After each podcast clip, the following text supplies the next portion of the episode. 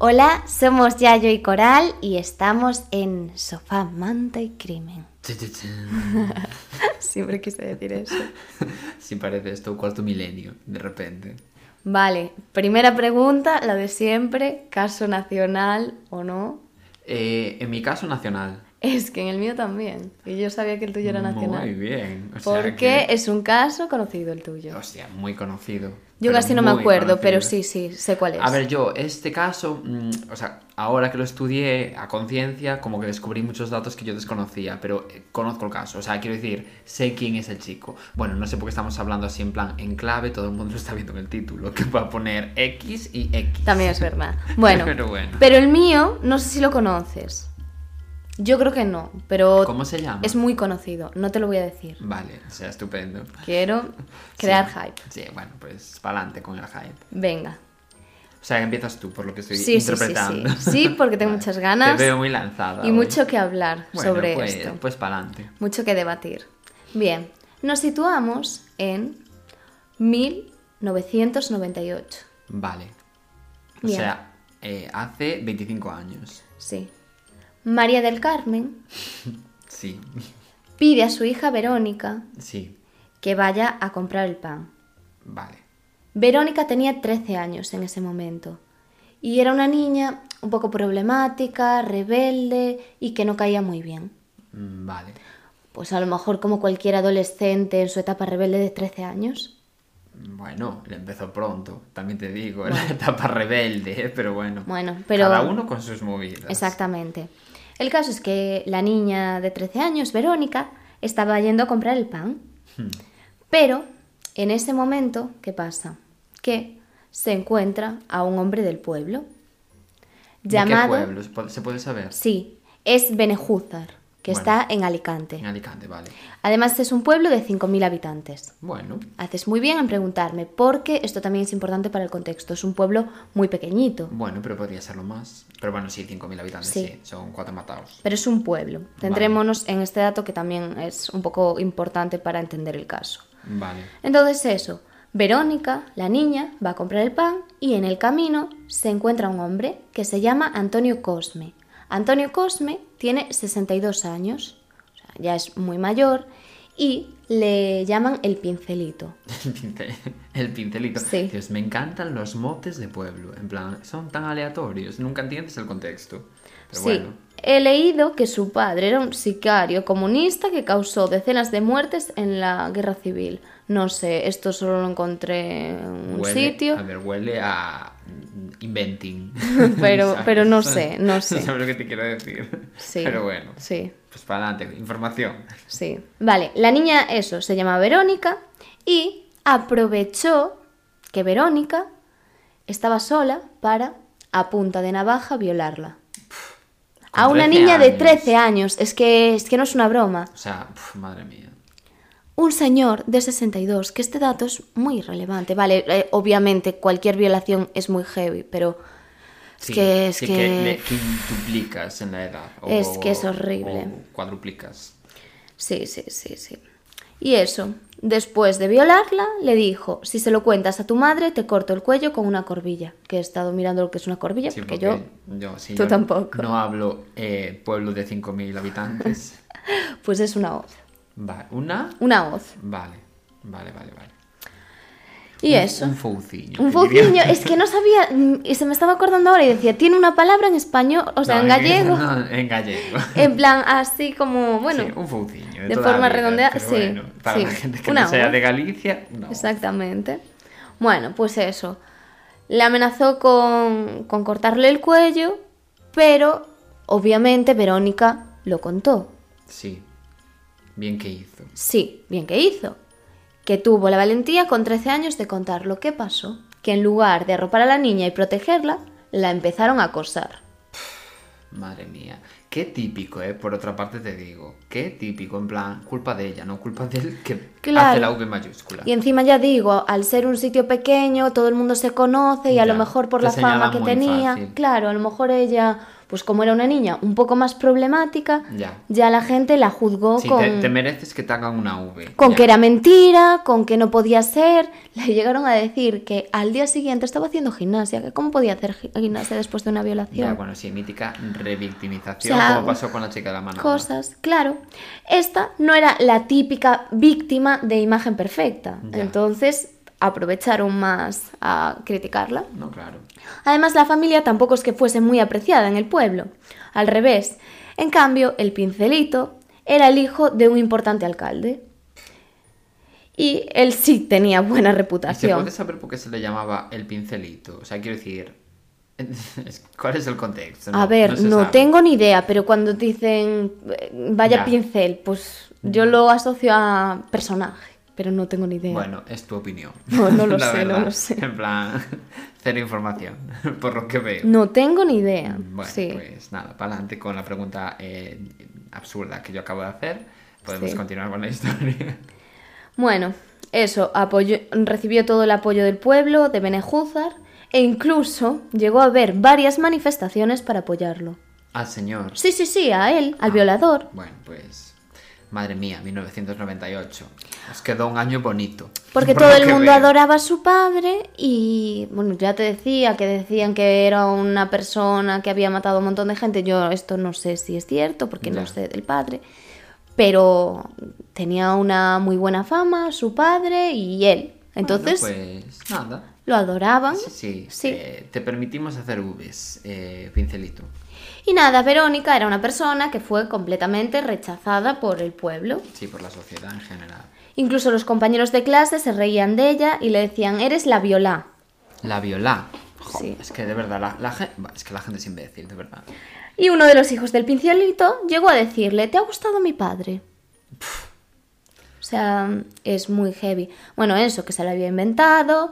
Y además, como prueba, Además me encanta, es en plan, vale, te lo has inventado, pero si te lo has inventado, tampoco puedes, en plan, quiero decirte, tampoco te pueden vacilar, a ver, no te pueden vacilar en ningún contexto sobre esto, ¿no? Pero si en teoría te lo has inventado, también puedes decir, ah, es culpa de ella por haber ido por la calle de esta forma, o, ¿sabes lo que te quiero decir? O por ser muy problemática, todo el rato es culpa de ella.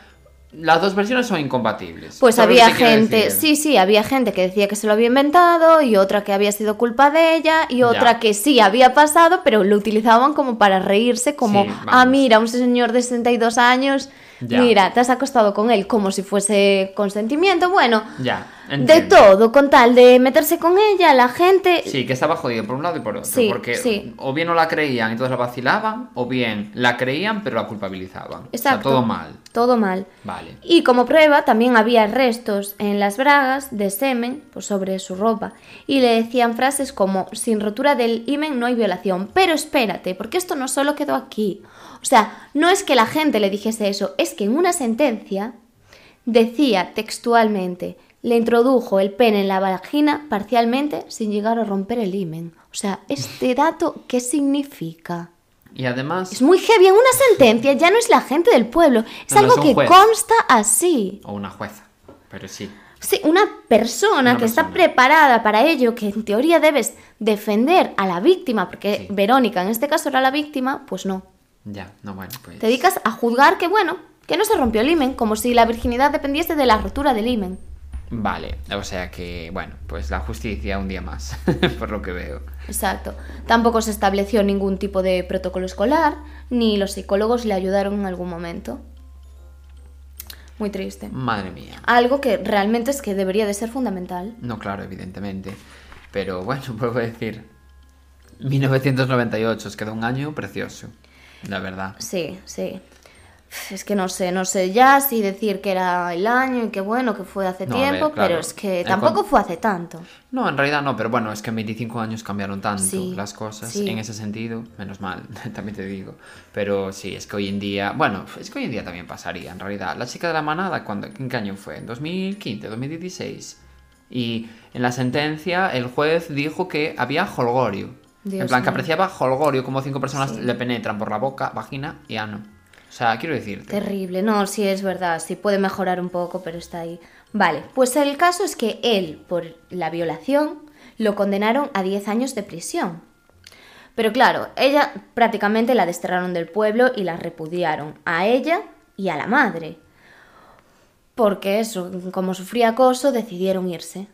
Irse porque no soportaban la presión. Ya, normal. Y eso, decían que, que la niña iba provocando. Se llegó a cambiar de colegio, pero es que no te lo pierdas. En este nuevo colegio la llegaron a reconocer. Y claro, le dijeron de todo. Ot- Eh, otra vez. Otra vez. Otra vez se empezaron a reír de ella. Muy triste. Y nada. Aquí quedó la cosa, las dos lo llevaron como pudieron. Y siete años después, el 13 de junio de 2005, Sí, o sea, ya nos ponemos en 2005. 2005, la madre de Verónica, de la niña, María del Carmen García se llamaba, Hmm, que en ese momento tenía 56 años. Vale. Vale, estaba sentada en la parada de un autobús cuando de repente de un coche rojo vio bajar al pincelito. Ay, por Dios. No me Sí. digas más. Sí. Este estaba disfrutando de un permiso penitenciario y no tenían ningún tipo de orden de alejamiento ni contra la madre ni contra la niña. Vale. Entonces salió del permiso y se volvió allí al pueblo y estaba de paseo. De parranda. Sí, sí, sí, es que tal cual. Vale, entonces ¿qué pasó? Que se llegaron a cruzar. Hmm. Y el pincelito le dijo, Buenos días, señora, ¿cómo está su hija? ¿Te lo puedes creer? Encima vacilando. Es que encima vacilando, o sea, no puede haber algo tan terrible que tener que volverte a cruzar con la persona que violó a tu hija y encima esta persona se ría de ti, porque es, es reírse de ti. Hmm. Ella al principio lo vio y casi ni lo reconocía. Estaba eso, como mucho más delgado, canoso y además pues medía como unos 65 muy pequeñito Hmm. Y, y lo reconoció por lo que le dijo. En ese momento pues Ya, se rompió todo. ya. Madre mía. Pobre señora. Vale, pues sin pensarlo dos veces, María del Carmen se fue a la gasolinera dos veces, porque en la primera el trabajador de la gasolinera le dijo que, que solo tenía una lata de gasolina. Entonces fue a casa para coger una botella de plástico vacía con pa- capacidad de un litro y medio de líquido. Se dirigió al bar Mari, Ay, Dios, creo que me quiere sonar lo que me vas a contar. El bar en que el que se estaba, estaba tomando algo el hombre, estaba desayunando, porque esto fue por la mañana. Y nada, ahí estaba, tomando café en la barra, el pincelito, y ella le dijo, ¿te acuerdas de mí? Y él respondió, yo no tengo nada que hablar con usted. Y ella le dijo, para que no me olvides. Buah. En ese momento le roció la botella por encima y le, prendió fuego con una cerilla. Buah. Madre mía. Madre mía. No voy a opinar. Terrible. No voy a opinar. Por eso este caso no quería decirte quién es la protagonista de esta historia, pues, pues porque desvelaba todo. Los años no habían borrado las imágenes de su hija entre llantos, y claro, se sentía humillada, que había humillado a su hija y no se perdonaba que todo había ocurrido pues justo cuando había ido a comprar el pan, porque ella le había mandado. Entonces como que se sentía responsable. Además, en ese momento, María del Carmen, la madre de Verónica, se tomaba diariamente siete pastillas para los nervios. Madre mía. Sí, en plan, bueno, sí. eh, psicofármacos en general. ¿Qué Tipo, pasó? ya. Claro, ¿qué pasó en ese momento? Después de quemarlo, se marchó a 60 kilómetros de su pueblo. Y la encontraron perdida por Alicante, la Guardia Civil. Vale. Vale, vale. Ella, pues, como que había entrado como un estado de explosión shock, sí. total y, y es que no, se, no sabía muy bien qué hacer, estaba perdidísima. Vale, pues nada, el pincelito acabó muriendo 10 días después des- debido a las, las heridas, heridas, claro. claro, con el 60% del cuerpo quemado. Madre mía. Sí. Madre mía. De hecho, la familia hablaba de que deseaban que muriese el día 17 porque estaba como próximo a... Al cumpleaños de, de No, ella, ¿o no, no, no.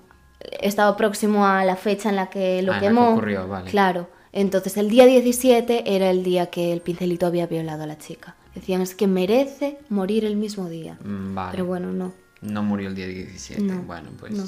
la vida. Sí. De repente. Y nada, además hirió a otro hombre que estaba en el bar en la pierna.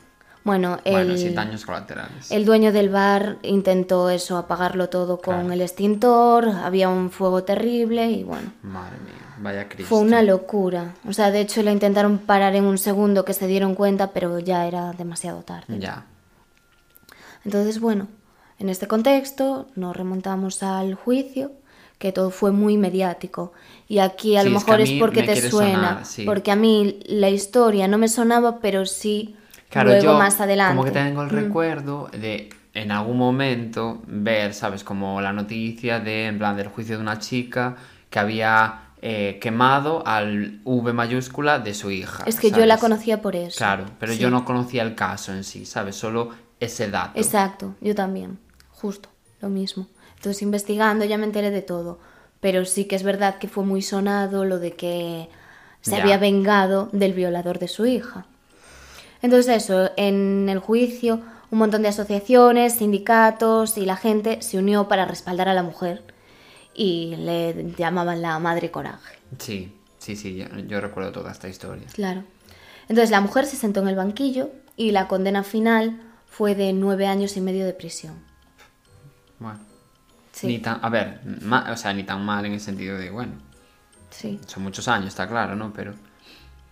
Y me quiere sonar... No, nada, bueno, nada, porque igual lo vas a contar ahora. En plan, nada, da igual, continúa. Vale.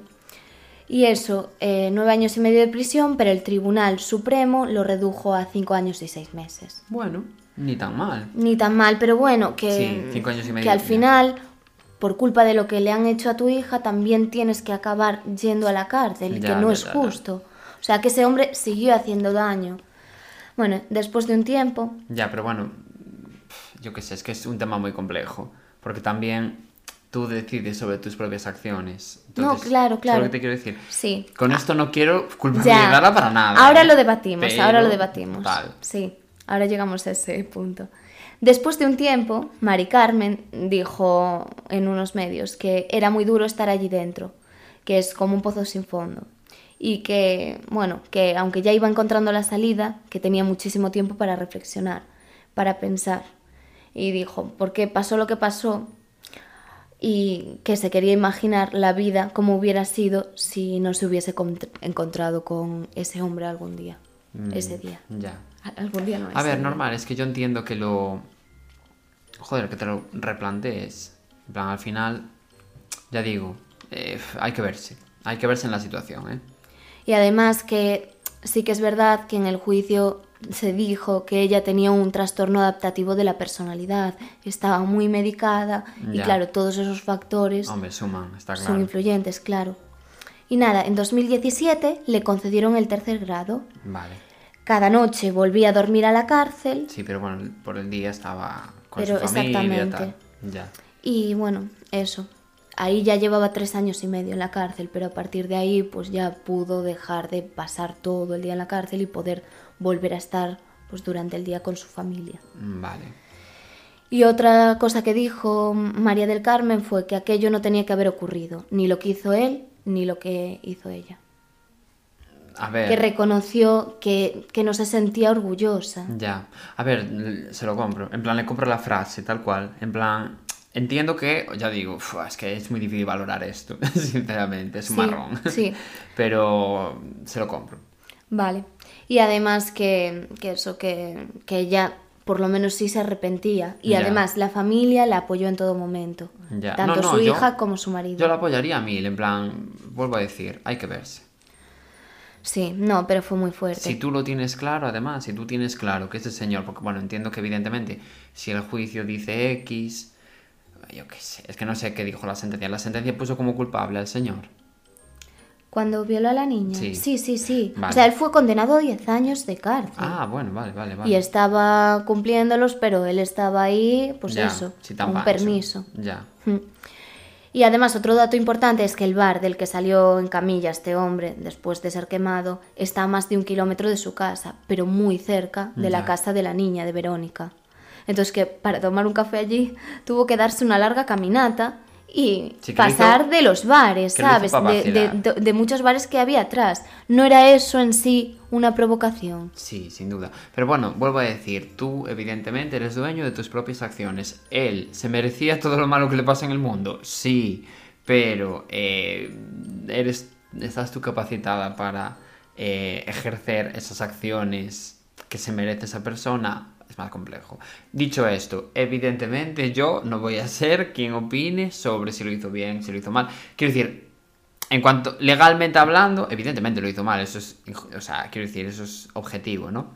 Pero yo creo que es complejo. En plan, hay que verte en la situación de eh, el V mayúscula de tu hija está allí vacilándote. Eh, bueno, pues se te pueden pasar muchas cosas por la cabeza. No, y que además cabe pensar que, que obviamente esa mujer no estaba en todas sus plenas facultades Además, y eso, eso. hay que tenerlo en cuenta. Sí que es cierto que, claro, mucha gente en ese momento empezó a decir, pues se lo merece, pues hizo bien, pues yo haría lo mismo. Obviamente, esos comentarios, por Son mucho que lo digas de cali- superficiales. en caliente, son superficiales. ¿Qué haríamos nosotros si nos pasase con una persona muy cercana? No lo sé. Tampoco puedes decir yo nunca lo haría porque no te has visto en esa situación. Claro. Entonces, o sea, es muy objetivamente complejo. está claro lo que está bien y, que está mal. ¿Se puede hacer eso? No, punto. Pero, ¿lo harías? Claro, yo quiero decir que entiendo que obviamente no está mal, pero que sí que es verdad No que, la bien. jus- que no está bien, pero que la justicia en este caso a estas dos personas les falló muchísimo porque no obtuvieron ni una orden de alejamiento, No, no, nada. ni un apoyo en el colegio, No, ni y un que no apoyo solo la justicia, la sociedad en general. La sociedad por cómo Todo, toda la sociedad todo, todo el en contexto. conjunto, todo, el, sí. con- todo el contexto que rodea este caso. en. Exactamente. Entonces también hay que entender todo lo que rodea el caso. Aún así, tampoco se trata de defender, pues eso, el ojo por ojo. No, está claro. No. También es lo que te decía antes. Una cosa es hablar desde la perspectiva objetiva de estar fuera de todo esto a que te pase a ti realmente. Ello no implica que tú tengas que actuar así Está y que esté justificado y que No, no, no. tengas que cumplir una no, pero condena. se puede empatizar simplemente. Se puede empatizar con esta mujer y Independientemente entender de que esté mal hecho. Exactamente, a eso voy. Yo creo que esta es la conclusión, que no está bien, no se puede defender esto Pero, y obviamente tienes que cumplir una condena, porque en este Está caso claro, han sido sí. cinco años y seis meses, pero se te ha condenado, pero obviamente se empatiza y se entiende cómo, cómo pasó, cómo se fue todo sí, que es un y cómo acabó. muy específico. Sí. Y ojalá no se hubiese encontrado con él ese día y ojalá él no hubiese tenido la cara de decirle No, a ver, nada. y ojalá él no hubiese violado a la hija. Sí, Empezando porque- por ahí. No, empezando por ahí. Pero es que además el problema es que tú tratas de defender a tu hija, su dignidad y, y actuar, pues ahora me vengo porque lo que le has hecho es muy duro y al final quien acaba perdiendo también es la niña porque ha perdido Está a su claro. madre ese tiempo. Sí, sin duda, sin duda alguna. Entonces al final tomarte la justicia por tu mano nunca sale bien. Estoy de acuerdo. Bueno, pues ahora después de todo este debate ya te toca a ti. Vale, pues, pues nada. Eh, mi caso, ¿qué caso es? Jeremy Vargas. Bo- ya, no me hago la sorprendida porque me lo Ah, habías claro, dicho. evidentemente, pero no, y, y a ver, la gente también cero sorpresas porque lo pone en el título. Es verdad, es verdad. Pero es un caso que, bueno, por todo el drama que está habiendo entre Auronplay y su novia Bijin, que luego aclaro. Novios. Claro, no sabías que eran novios. Sí, sí, sí. Pues luego específico, porque tú, claro, no sabes nada de este contexto. Y seguramente muchos de nuestros oyentes tampoco. Es que ¿eh? me dijiste que tenía relación con Auron Play. Sí, sí. Y- a y no ver, entendía. simplemente esto lo voy a comentar como por comentarlo. Pero, Vale. eh, en plan, porque tiene algo que ver al final del caso. Es pero que no entiendo la relación, pero ya, bueno. normal, pero Vale, bueno, voy vale, por partes, voy Sí. por partes. Bueno, para quien no sepa este caso, es un caso súper famoso. Cualquier persona que viva Sí. en España, seguramente sobre el año 2007 y tenga, una, tenga la conciencia formada a partir de esa edad, seguramente recuerde este caso porque fue muy conocido. Además, nos vas a traer un caso sin resolver. Ya, es verdad. Eh, bueno, a ver, sin resolver, mm, es tu opinión. Ya. Bueno, Jeremy Vargas es un niño de 7 años eh, que, bueno, eh, vivía en el pueblo de Santa Lucía de Tirajana, en Gran Canaria, ¿no? Un día, 10 de marzo de 2007 específicamente, deja de mirar para la silla porque solo hice ruido una unidad de segundo. Por favor. Vale. Bueno. Entonces, el 10 de marzo de 2007, un día estaba jugando con sus primos, delante de, ¿sabes?, de su casa. Eh, fue, ponle, dos del mediodía, ¿sabes? Eh, a la hora de comer, bueno, aquí se come muy tarde para la gente que no sea de España. Eh, entonces nada, estaba la abuela allí cocinando en la casa del pueblo, ta, ta, ta. Y entonces mandó a los niños entrar, en plan para, claro, para comer, en plan a la mesa, niños, no sé qué, no sé cuánto. Bueno, entran corriendo los primos y llaman a Jeremy porque no venía con ellos. Se giran, no estaba Jeremy, plan, había desaparecido en cuestión de segundos porque estaban jugando con él y había desaparecido de repente. Entonces, nada, la familia se pone como loca a buscarlos en los alrededores de la casa, del pueblo, en un pozo que había por allí cerca, tal. Bueno, eso. Miraron en realidad, o sea, alrededor de toda la casa. O sea, que no estaba y acababan de estar con él. No, no, es que estaban, llevaban toda la mañana jugando los primos con ese niño. Y fueron los tres corriendo a casa. Y cuando se giraron los primos, el niño ya no estaba. O sea, brujería. Apareció por allí Harry Potter, ¿entiendes? O sea, fue raro. Sí. Entonces, pues bueno, nada, ya digo, venga a buscarlo, no aparecía tal. Y entonces el abuelo dijo, mira, no lo busquéis más, porque este niño, evidentemente, no, no, no es que se haya perdido, es que alguien se lo ha llevado. Porque encima era un niño muy, ¿sabes? Muy tímido.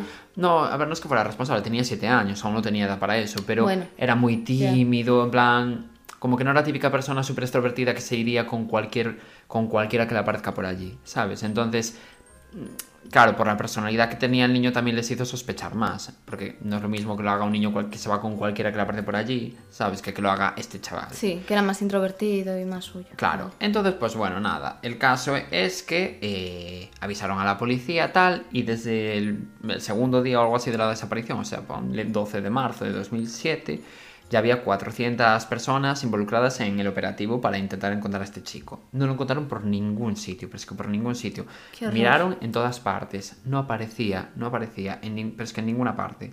Entonces, pues bueno, nada, ya empezó a involucrarse también el, el cuerpo militar de Canarias para buscarlo por los alrededores, montañas, todo lo que pudieron encontrar, ¿no? Sí, que eh, hicieron buen trabajo buscando. Sí, la verdad que sí. O sea, se desplegó un, ¿sabes? Un, un, operativo muy, muy, muy grande. Se pusieron carteles por absolutamente todas partes. Todos los pueblos de alrededor tenían eh, imágenes del niño desaparecido. Tal. De hecho, yo creo que es como muy conocida la cara del, del chaval porque lo apareció en absolutamente todas partes. En este contexto empezaron a pasarle cosas ya terribles a la familia, porque también es lo malo, entre comillas, de exponer tanto tu caso, que es que, o sea, no lo digo a malas, en plan, quiero decir, bastante bien hicieron, pero que el hecho de estar tan expuestos provocó que mucha gente imbécil, eh, pues claro, venga a llamarlos por teléfono. hombre, eso es Para vacilarlos, ¿no? Ya. Eh, o llamadas simplemente falsas, de claro. intentas ayudar, pero es que no tienes ni idea y te inventas. No, o gente que no intentaba ayudar, que simplemente. eso es peor. Eh, exactamente, pues bueno.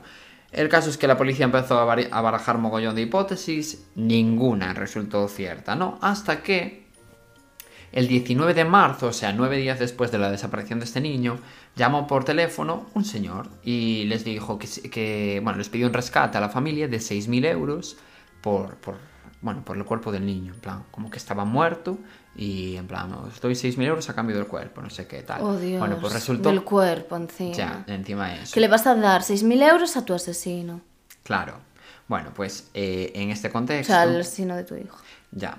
Pues en este contexto eh, resultó que era, que era falso, que simplemente era una persona que quería dinero. Como en el caso de Ana Permañer. Exactamente, lo mismo, el mismo escenario, o sea, persona mala de la cabeza que coge, llama, hola, mira, si quieres el cuerpo dame dinero y que luego es mentira, eh, solo quieres 6.000 euros, asqueroso. Sí, que pues siempre va a haber gente que se aproveche de las desgracias. Claro, bueno, pues nada, ya digo, descartado esto, pasaron ya, ¿sabes? Pasaron días y entonces... Eh, tanto la Guardia Civil eh, como las autoridades en general, todos empezaron a tener claro que tendría que ver con algún caso de pederastia. Sí. Porque, bueno, em, había demasiados indicios que llevaban a eso. Indicios circunstanciales. Quiero decir, no, no es que hubiese ningún tipo de prueba específica de un condón, imagínate, no. No es que hubiese nada así.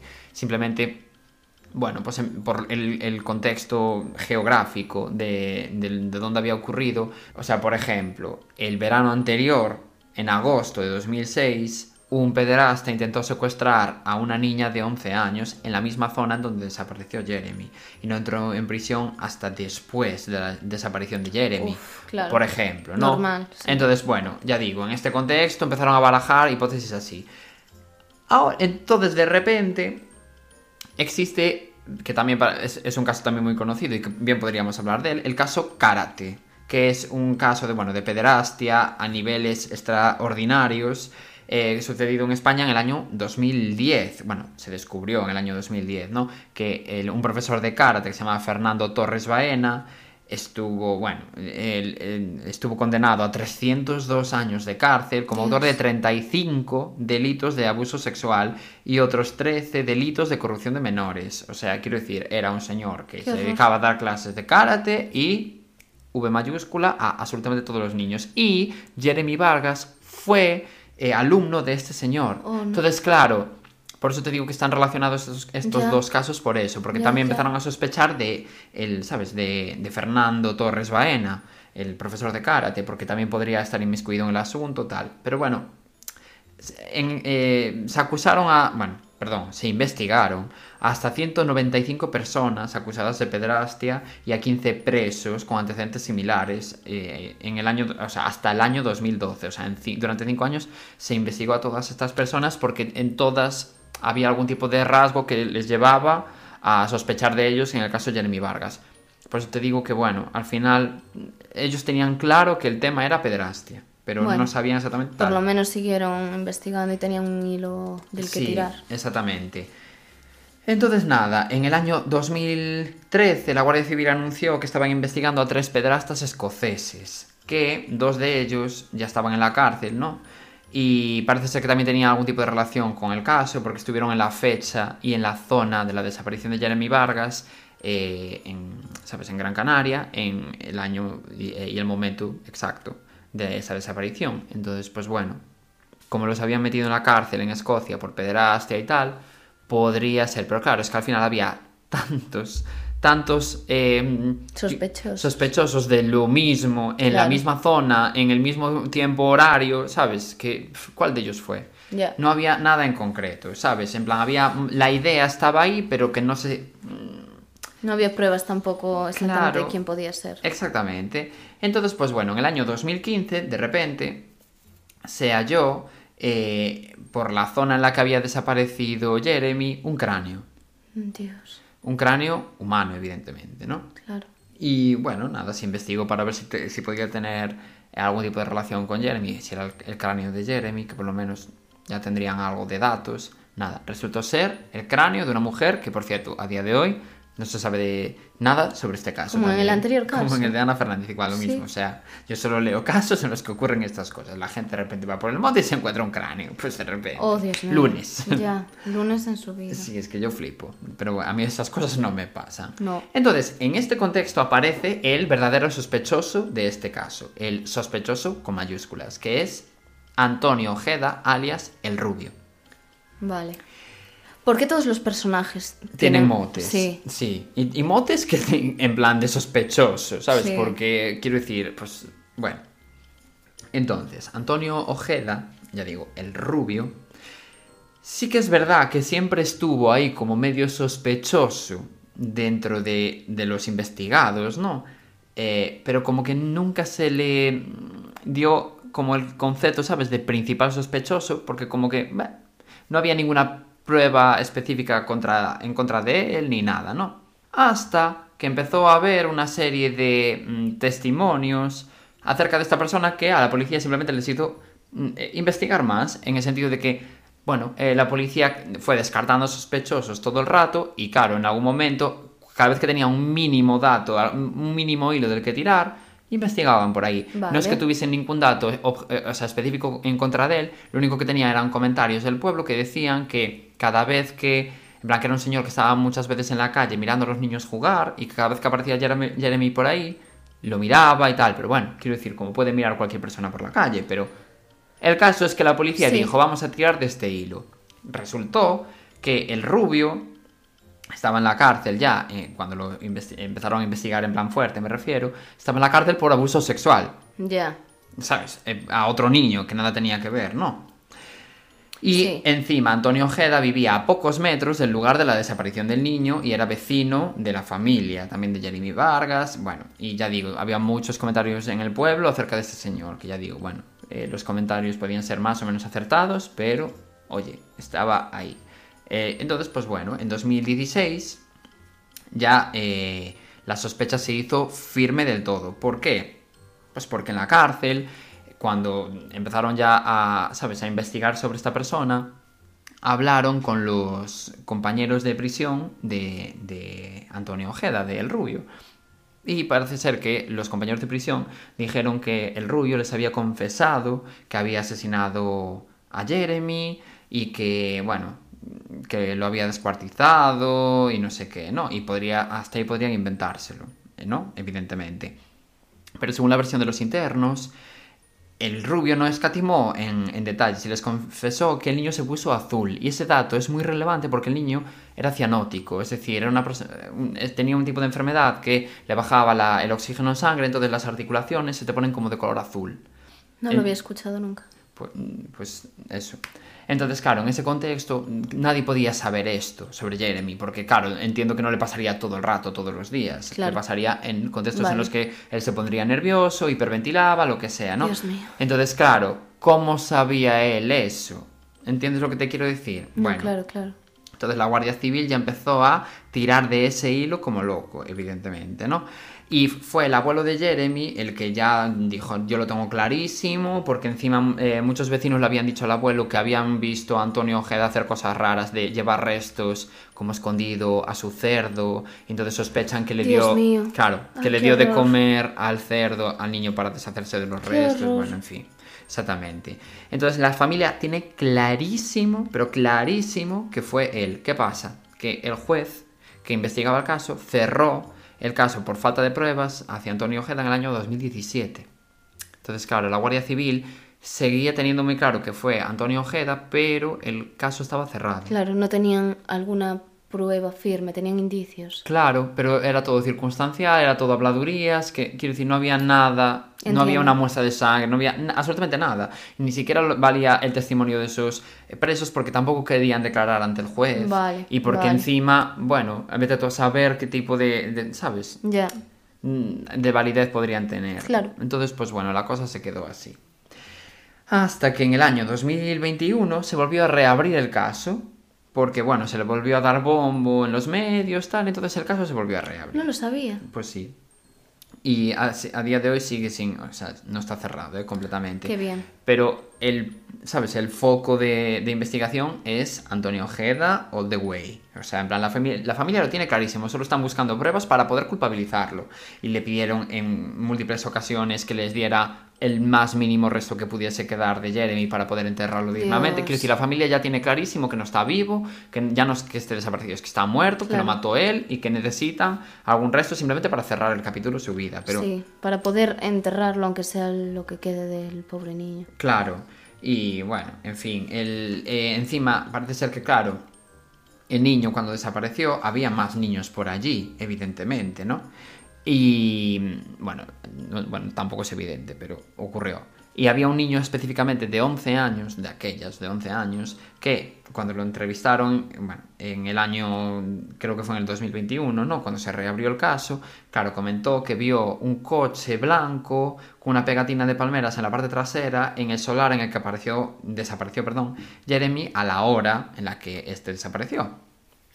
Con lo cual, puede ser que el dueño de ese coche sea el culpable. Y dirás, ¿Antonio Ojeda tiene este coche? No lo saben aún. Estarán, supongo que, investigaciones. El caso es que de momento hay muchas porque encima está bajo secreto de sumario, todo esto, no se sabe muy bien qué se encontró, qué no. Bueno, el caso es que ese es el hilo del que se está tirando. Y dirás, y en todo este contexto, ¿qué coño tienen que ver Auronplay y Bijin, su novia. Pues yo te, yo te explico. El caso... Es que no tengo ni idea. No, es que es, que, es, no, sé, no lo El caso es que, como bien te dije, el caso se reabrió porque, eh, bueno, eh, la familia empezó a moverse y tal para hacer otra vez el caso mediático, para que no quedara en el olvido y así que se reabriera el caso. Qué raro que sea la familia la que al final tenga, tenga que, moverse, sí. como siempre. Entonces la madre hizo hace nada, hace una semana. La madre de Jeremy. La madre de Jeremy, que se llama. Bueno, no me acuerdo. Era es que era un nombre raro, pero bueno, da igual. El caso es que la madre eh, hizo una entrevista con un eh, streamer. Hizo una entrevista, bueno, para hablar del caso ah, y tal y cual, ¿no? Y no sé en qué contexto el streamer le preguntó sobre, eh, bueno, que qué tal lo había pasado en el año 2013 por una serie de comentarios que parece ser que hubo en Twitter sobre Jeremy. Eh, comentarios desafortunados, hablo. Claro, y que entonces, se había metido mucho con la familia y que Claro, cómo había rollo, sido el sí. proceso de llevar eso. Exacto, entonces ella dijo, pues lo llevé fatal, sobre todo con una chica que se llama Sara Billin, que claro, Sara Billin, claro, es conocida, y le dijo eh, el streamer, pero Sara Billin, ¿te refieres a, a la, al streamer? Y, ella dijo, sí, creo que es famosa, no sé qué. Bueno, pues parece ser que en el año 2013 Sara Billin y Auronplay, ambos, estaban metidos como en un grupo mm, en el que eh, hacían todo el rato es que no sé, es que no sé ni cómo calificarlo, porque te diría humor negro, pero es que esto no es humor negro. Eran comentarios neonazis, en plan literalmente ¿En neonazis. No, no, es que mira, te voy a leer alguna de las perlitas. Pero ¿no? Auronplay es como. No sé. El yo- mayor streamer de España, sí. Sí. Bueno, pues. eh, a ver, eh, lo que te voy a leer No es. sé, es- yo lo tengo en un pedestal. Eh, o sea, lo que te voy a leer es más comentarios que hizo Billin. Pero bueno, que Auronplay participaba de eso. ¿Sabes? No sé hasta qué punto, porque no hay tweets de él como si hay, por ejemplo, de Billin. Vale. Pero vale, bueno, que estaba en ese grupo. Pero Vale. bueno, yo ahí ya, o sea, no lo sé. Claro. Pero Vale. el caso es que, bueno, eh, Beijing tiene tweets publicados a su nombre a día de hoy. Sí, que eso no hay forma de que digas que no porque está ahí. Como se ha quedado una buena tarde para hacer quedada neonazi y reventar cabezas peruanas. Bueno, Perdón. eh, cuando adoptas un niño africano te vienen mos o sea, te viene con moscas. ¿En serio? Y Auronplay, hay tweets de él, eso sí que hay, diciendo cosas como una foto con Beijing en el año 2013, de aquellas no estaban saliendo, eh, que ponía, eh, los nazis han vuelto, y en plan criticando otros streamers, metiéndose con ellos de forma, ya digo, muy desafortunada como mínimo. Ya. Eh, Con barbaridades, barbaridades en plan, si fuese legal hacer determinadas cosas, te las haría, sabes, cosas así, bueno. Dios. Y Beijing tiene más tweets en plan, "Bueno, mi animal mitológico favorito es el peruano blanco, alto y limpio. eh, bueno, en Qué fin, horror. barbaridades así, de ese calibre. ¿En O el serio? mundo sería mejor. O sea, un, un- gente le comentaba, el mundo sería mejor si hubiera menos gente como vos. Y ella, ¿quién es vos? Y le contestaban, alguien que no tuitea boludez- boludeces. Y ella contestaba, hablan castellano, panchita. Eh, no tengo por qué hablar un derivado del castellano. Y sí, me siento superior por saber hablar un idioma mayúsculo. O sea, barbaridades del Madre calibre. mía, el racismo de la Bueno, Beijing. pues en este contexto, eh, Beijing y el grupo todo ese de amigos empezaron a acosar a la madre de Jeremy Vargas, a decirle barbaridades, en plan, a tu hijo eh, le están petando el culo, eh, a tu hijo lo están violando. Mira, eh, por ejemplo, le contesta la madre, lo de su hijo muerto y penetrado me la refanfinfla. Peores cosas le hacían a los, judío- a los judíos y no es que no lo mereciesen ambos. A la madre. a la Muy madre, bien. porque la madre contestaba, en plan, Claro. deja de hacer chistes con la desaparición de mi hijo, porque ya, ya digo, venga bucle. Bueno, ella o el, o el grupo, todo esto, porque encima ya tenía Sí. cuentas secundarias, entonces, pues bueno, claro, ya siempre puede eh, escudarse en yo no fui. Entonces, yo qué Pero sé. me da igual el grupo, o sea, hecho, lo que de hecho, está hubo publicado. denuncia, de hecho hubo denuncia sobre esto y ganó Beijing. Quiero decir, todo esto, claro, es presunto. Ah, vale, pero entonces los tweets eran de ella. La, la cuenta se llamaba Beijing. entonces, em, cabe a tu interpretación. Jolín, y tenían fotos de ella. Sí, a sí, ver, sí, obviamente. Sí, sí, lo que pasa es que hoy en día no tiene esa cuenta. Vale, pero da igual. No, y ella reconoce que, que- que estaba en ese grupo y que hacía comentarios de mala gente y demás. Simplemente esos tweets en concreto. Claro, ella dice que no, pero también que va a decir que sí, para que la puedan denunciar por ello. Es que yo qué sé. Y de- mira, eh, cogían, llamaban, esto no sé si fue Beijing específicamente, o el grupo en general, llamaban por teléfono eh, a la madre, al número ese que te decía que llamaban muchos imbéciles, pues parte de estos imbéciles eran Beijing y sus amigos, supongo, genial. y les decían cosas en plan, estamos aquí con tu hijo violándolo, o le están... eh, Pero qué necesidad. Mira, barbaridades. Eh, eh, esta foto de. Que bueno, para quien no la está viendo, es una foto de Jeremy. Como el. ¿Cómo se llama? El juego este de. ¿Dónde está Wally? Bueno, pues Sí. eh, como si fuera Wally. En plan, ahí pone desaparecido, no sé qué. Dios. Y barbaridades. Pero es que barbaridad. La madre que se llama. eh, Perdón, aquí lo tengo, mira. Y Itaya. Su- No, y, joder, es que. Itaisa Suárez. Se llama la madre. Pues la madre contestaba en plan, mira, asqueroso, hijo de puta, soy la madre de Jeremy, te voy a denunciar, no sé qué. Normal, ¿qué vas a contestar? Y le, le contestaba en plan, Tu hijo no está en Twitter, ilusa. Está descuartizado en una, en una cuneta enfrente del. Tropicana. O sea, barbaridades Qué así. cabrones, tío. Pues ahora entiendes el contexto de mm, qué tiene que ver Beijing y Auron Pero esto esto cuánto todo. hace? Esto fue esta semana. Ah, bueno, no, estos tweets son del año 2013, pero se descubrió esta semana por la entrevista de la madre con el streamer, que fue cuando dijo lo de. Beijing. Y claro, de aquellas en 2013 Beijing evidentemente era desconocida, pero hoy por hoy no. Pues hizo genial contarlo. Hombre. Porque una cosa es que digas, bueno, pues he dicho cuatro tonterías y otra cosa es que ya te Claro. recrees y, y seas una racista Claro, ella y una pidió mala perdón. persona. En plan, es que era muy joven, tenía 20 años cuando pasó esto, de que no tenía 12. Ya. Pero bueno, No, no eh, era otra persona, hoy en día no lo haría, no sé qué, no sé cuánto. Es que, Y, pero no sé. esto todo, evidentemente, sin reconocer nada de lo de eh, la parte de Jeremy. Eso sí que ella eh, niega categóricamente que fuera. Pero bueno, ya digo, hay cuentas de ella específicamente diciendo alguna historia sobre Jeremy. Pero como mínimo, el resto de cosas sí que están claramente bajo su nombre y ella misma los reconoció. ¿eh? En plan, las cosas de peruanos que leía antes, lo de eh, los argentinos y demás. O sea, barbaridades, barbaridades neonazis. En Qué fin, horror. o sea, bueno, mucho, mucho salseo ¿eh? en estos casos, la verdad. Mucho debate. Mucho debate, es que me parece terrible. O sea, una cosa es que hagas un comentario desafortunado y otra cosa es que es que venga, venga Sí, y venga. sí, sí, sí. O sea, y, que te no escudes con humor negro, no. Humor negro no es eso. No. Lo siento mucho. Humor negro no es decir, están, llamar a una madre que está su hijo desaparecido, desesperada, y decir, están violando a tu hijo. Eso es ser una hija de puta. Sí, Fin. Pues Beijing cancelada. Sí, pero bueno, ya digo, mm, esto todo presuntamente. Ya, me da igual. Por si acaso. Por si acaso no estoy que aquí la gente tiene el dedo muy largo. bueno, eh, pues hasta aquí, ¿no? El capítulo de hoy, que fue movidito, la verdad. Madre mía, y tanto. Pues ya nos comentaréis qué pensáis, porque esto da lugar a, Sí, a debate. a mucho debate. Mucho, mucho debate. Y nada, eh, intentaremos estar la semana que viene, pero tenemos problemas. No, no, mal será. pero se va a conseguir, se va a conseguir. Como mínimo la semana que viene vamos a estar aquí, aquí a, a pie de cañón. Exactamente. Como últimamente cada semana. Lo estamos haciendo genial. Lo estamos haciendo muy bien. Podéis felicitarnos Está- si estamos queréis. organizándonos. Y ya si queréis también podéis comentarle a vuestros amigos sobre nuestro podcast, suscribiros, darnos like, comentarnos. Bueno, y nada, hasta aquí todo, ¿no? Sí. Venga, nos vemos.